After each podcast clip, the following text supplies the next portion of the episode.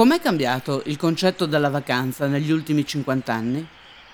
Siamo passati dalle tante valigie caricate sul portabagagli della mitica 1100 Fiat ai viaggi in aereo che ci portano in una sola notte dall'altra parte del mondo, alle crociere super lussuose, per poi accorgerci che questi spostamenti, diventati sempre più economici e di massa, costano all'ambiente un prezzo che non potremo mai pagare.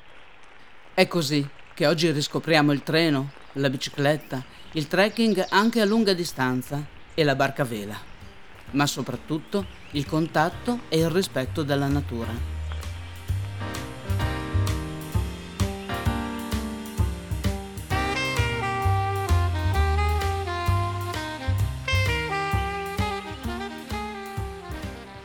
State ascoltando il podcast Sfide ecosostenibili il tema della quinta stagione è l'ecoturismo.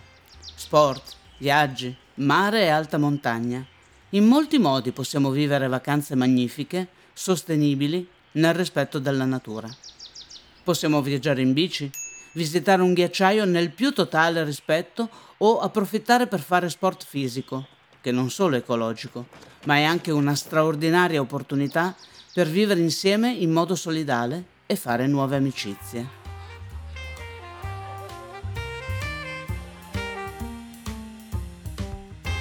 Oggi scopriamo con Elena Giardina un nuovo modo di vivere la bicicletta come un potente mezzo di comunicazione. La bike therapy è pura filosofia del benessere, utile per rigenerare se stessi, la propria mente e mettere il proprio corpo in armonia con il territorio e la natura. Il movimento, il ritmo fisico migliorano il nostro umore e il nostro equilibrio interiore. Pedalare ci permette di rilassarci e liberare la mente, perdere peso naturalmente, ma tonificare i muscoli, migliorare il fisico e l'autostima.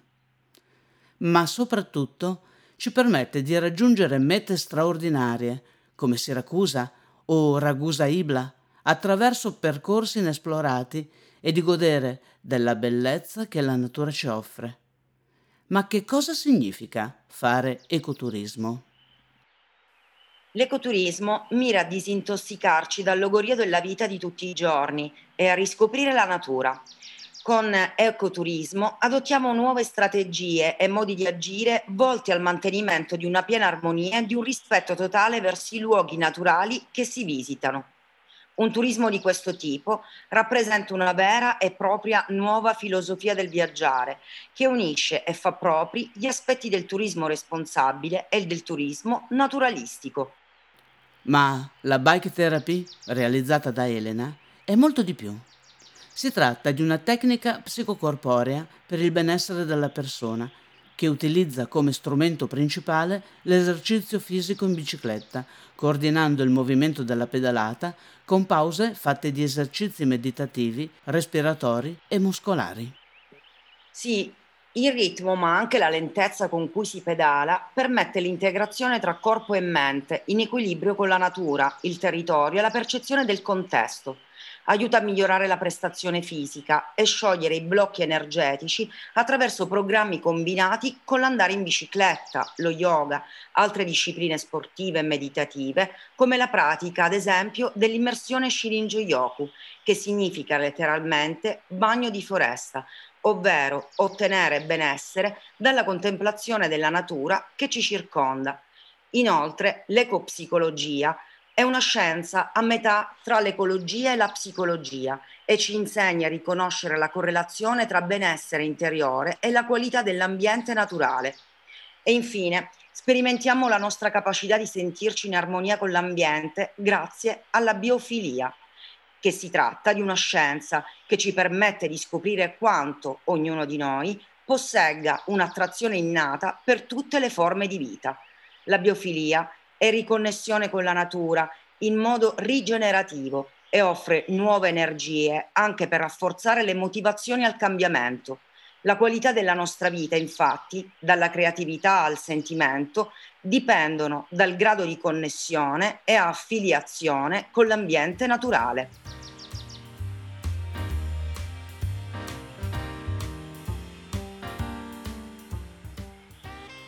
Naturalmente, con la tecnica bike therapy possiamo raggiungere ogni luogo in relazione alla nostra forza fisica e all'allenamento. Ma oggi la nostra esperienza di viaggio sostenibile ci porta in Sicilia, nella magnifica Siracusa, terra di leggende, vestigia del passato, incommensurabile bellezza. Siracusa sorge sul lato sud-orientale della Sicilia. La sua geografia è molto variegata. Al suo interno si incontrano colline e cavità naturali, mentre due fiumi lambiscono il lato sud-ovest della città. Siracusa confina per lo più con il mare, che la circonda nella sua quasi totalità, mostrando affascinanti promontori, baie, piccole isole e penisole. Il nostro tour parte proprio dal centro storico di Siracusa, l'isola di Ortigia. Qui incontriamo il Tempio di Apollo, il tempio greco più antico di Sicilia, che risale al VI secolo a.C., la piazza Duomo e la sua cattedrale dedicata alla Natività di Maria Santissima, magnifica rappresentante di un'incredibile crocevia di popoli e culture. È infatti concepita come uno scrigno prezioso. Al suo interno troviamo il Tempio di Atena del 480 a.C., quasi tutte le colonne del chiostro del VI secolo d.C., che furono inglobate alla chiesa bizantina, che si sovrappose all'originaria struttura templare, trasformando così il tempio in una basilica cristiana. Scendendo verso il mare troviamo la fonte di Aretusa, che nasce da una sorgente d'acqua dolce e che sgorga a pochissimi metri dal mare e forma un piccolo laghetto semicircolare pieno di pesci e dove crescono rigogliosi i papiri, gli unici spontanei presenti in tutta Europa. Potete facilmente immaginare quante leggende sono legate a questo fenomeno naturale. La fonte di Aretusa è dedicata alla ninfa Aretusa, Secondo la mitologia, la giovane era oggetto dell'amore di Alfeo, ma non ricambiava il suo sentimento, anzi rifuggiva da lui, finché, stanca delle sue insistenze, chiese aiuto a Diana. La dea l'avvolse in una spessa nube, trasformandola in una fonte sul lido di Ortigia. Alfeo, che non sapeva darsi pace, chiese a Giove di essere trasformato in acqua dolce, così da rimanere accanto alla sua amata. Lasciamo la fonte di Aretusa e l'Ortigia e ci spostiamo verso sud, arrivando alle spiagge di Fontane Bianche, dove tuffarsi per un bagno rigenerante.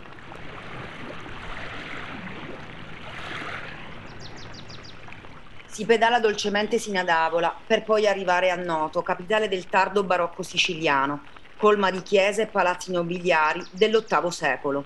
Qui, dopo il terremoto del 1693, gli edifici furono costruiti con una pietra calcarea locale molto particolare, a tratti bianca e a tratti dorata.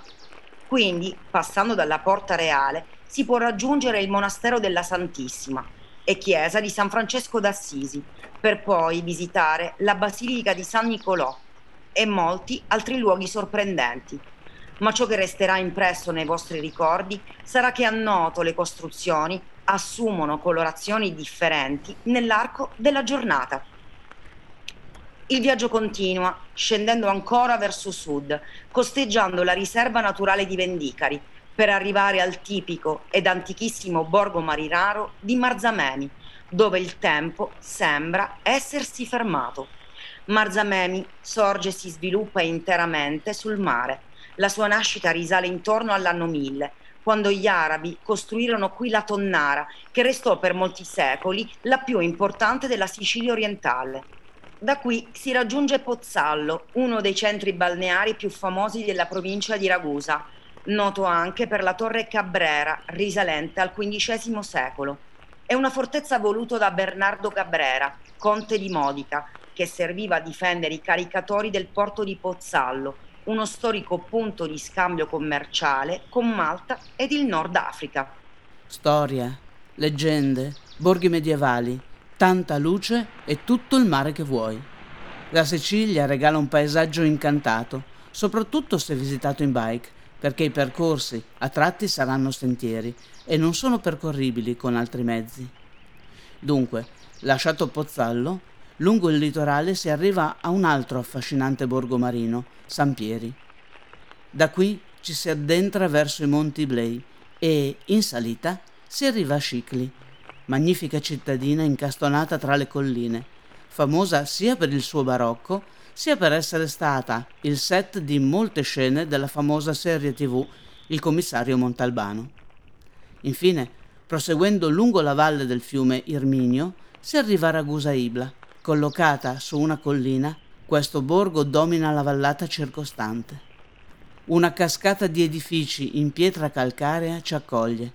Infatti Ragusa Ibla è città patrimonio dell'UNESCO e si rivela essere un autentico scrigno di tesori. Oltre 50 chiese e numerosi palazzi nobiliari, balconi scolpiti con figure allegoriche, scalinate e stradine sulle quali regna maestoso il Duomo di San Giorgio, massima espressione del barocco ibleo.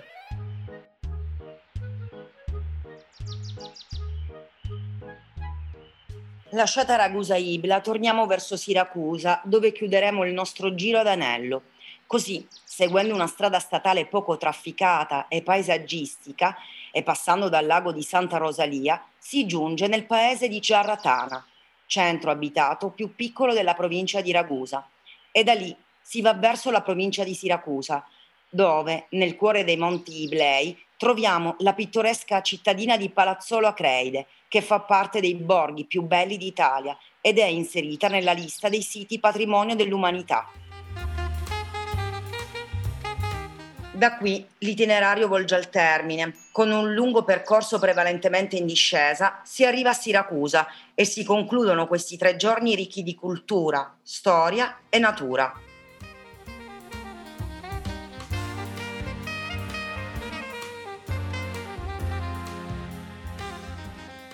Anche fare ecoturismo significa fare scelte sostenibili. Nulla si può mettere tra noi e una vita più sostenibile ma soprattutto sentiamo impellente la necessità di coinvolgere e sensibilizzare persone. E questa è la ragione per cui esiste il podcast Sfide ecosostenibili. Io voglio unire la mia voce a quella di tutte le persone che ho intervistato in questi mesi. Voci che hanno espresso un sogno, raccontato una start-up, ma anche sollevato questioni allarmanti mi unisco a tutti loro per dire che davanti a questo problema urgente e impellente nessuno può tirarsi indietro.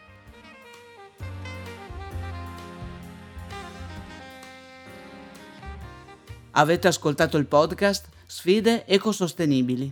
Il tema della quinta stagione è l'ecoturismo. Sport, viaggi, mare e alta montagna.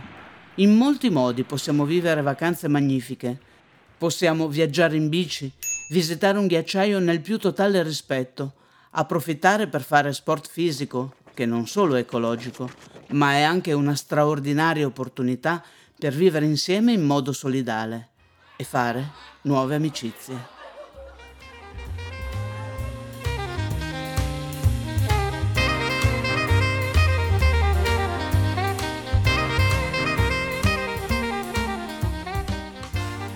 Io sono Rossana Mauri.